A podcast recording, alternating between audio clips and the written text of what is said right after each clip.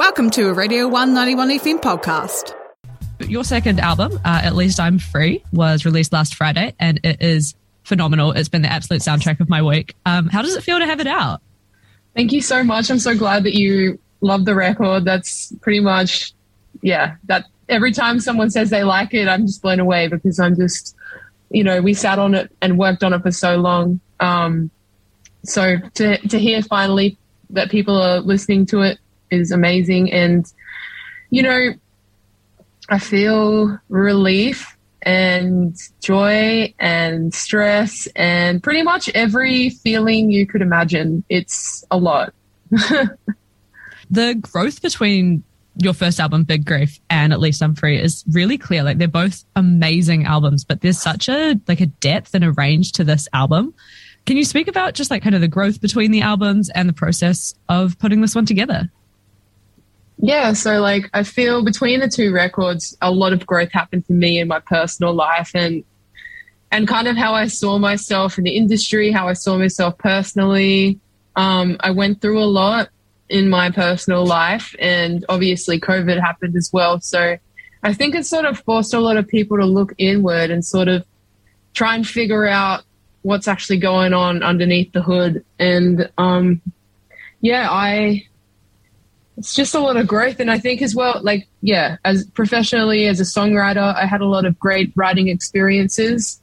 Um, I got to work with a lot of different people. I got to expand my circles in that creative realm. So, yeah, it's just three years of serious growth. And so I guess that sort of reflects on the album, um, which I'm really happy about because it really does document my life for that three year period. Yeah, um, was, I was like reading other reviews of the album when it came out, and it was really cool to see that you worked with K.Flay on um, No Doz. I thought that was so awesome. Yeah, yeah. So like we, um, so at the end of 2019, um, my uh, my team sort of put out the feelers uh, to do co-writes over in LA, and I was super keen to work with anyone, and the first person to put their hand up was K.Flay and she'd been a fan of the band and she wanted to get in a room with me ASAP. So I went over and we just got along like a house on fire. We had the best time. Um, and we just creatively clicked straight away as well. Like it was immediate. I think we both knew what kind of, even though we hadn't like actually verbally described where we both were heading, like in our brains, but I just think we naturally knew where it was going to go not even just with this album, but like WAAX as a whole, your lyrics are they're poignant, they're angry, heartfelt, happy, funny, all at once. Um, there's such a big range in those tracks, and I don't want to be all generic, be like, "What's your inspiration?" But how how do you go about kind of creating those tracks and bringing all those different emotions, I guess, together cohesively?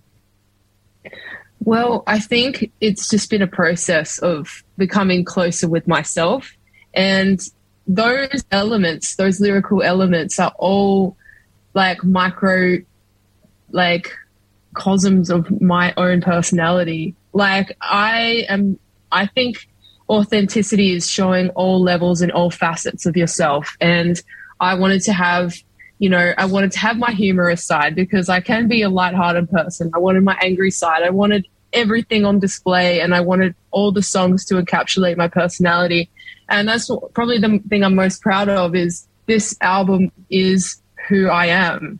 Like, if you wanted to know me, listen to the album and you understand.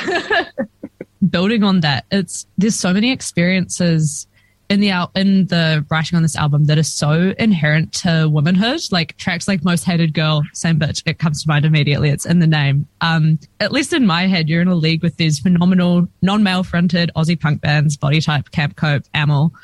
What like lends this genre so well to discussing those experiences of womanhood in like such a multifaceted way? I think um, in Australia anyway, the industry is quite interesting um, from like a like a guitar music point of view.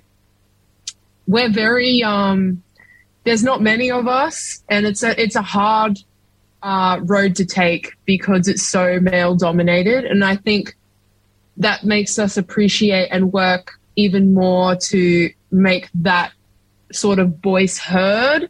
Um, because our experiences are quite similar, like, um, like you said, with those, um, great artists that you just mentioned, like, I've had conversations with each of them about similar experiences. You know, it's, it's, it's tough because we're having to forge our way in, um, in an aging industry, this industry here is can be sometimes quite backwards, and um, you know we we do feel that we have to keep being loud and um, strong about what we're saying, so that we can change the industry and make it better and more suitable for like minorities. Um, it's definitely getting better because we we work so hard at it and have done for the last couple of years.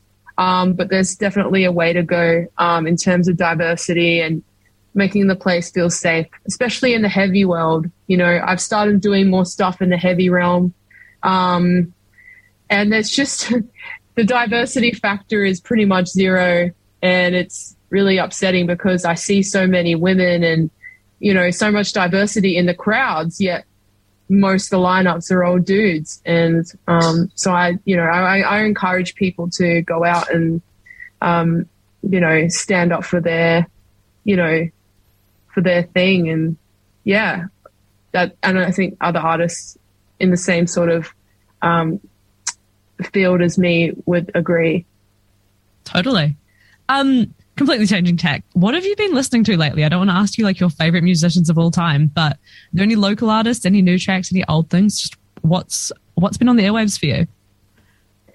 I've been thinking a lot about Pretenders.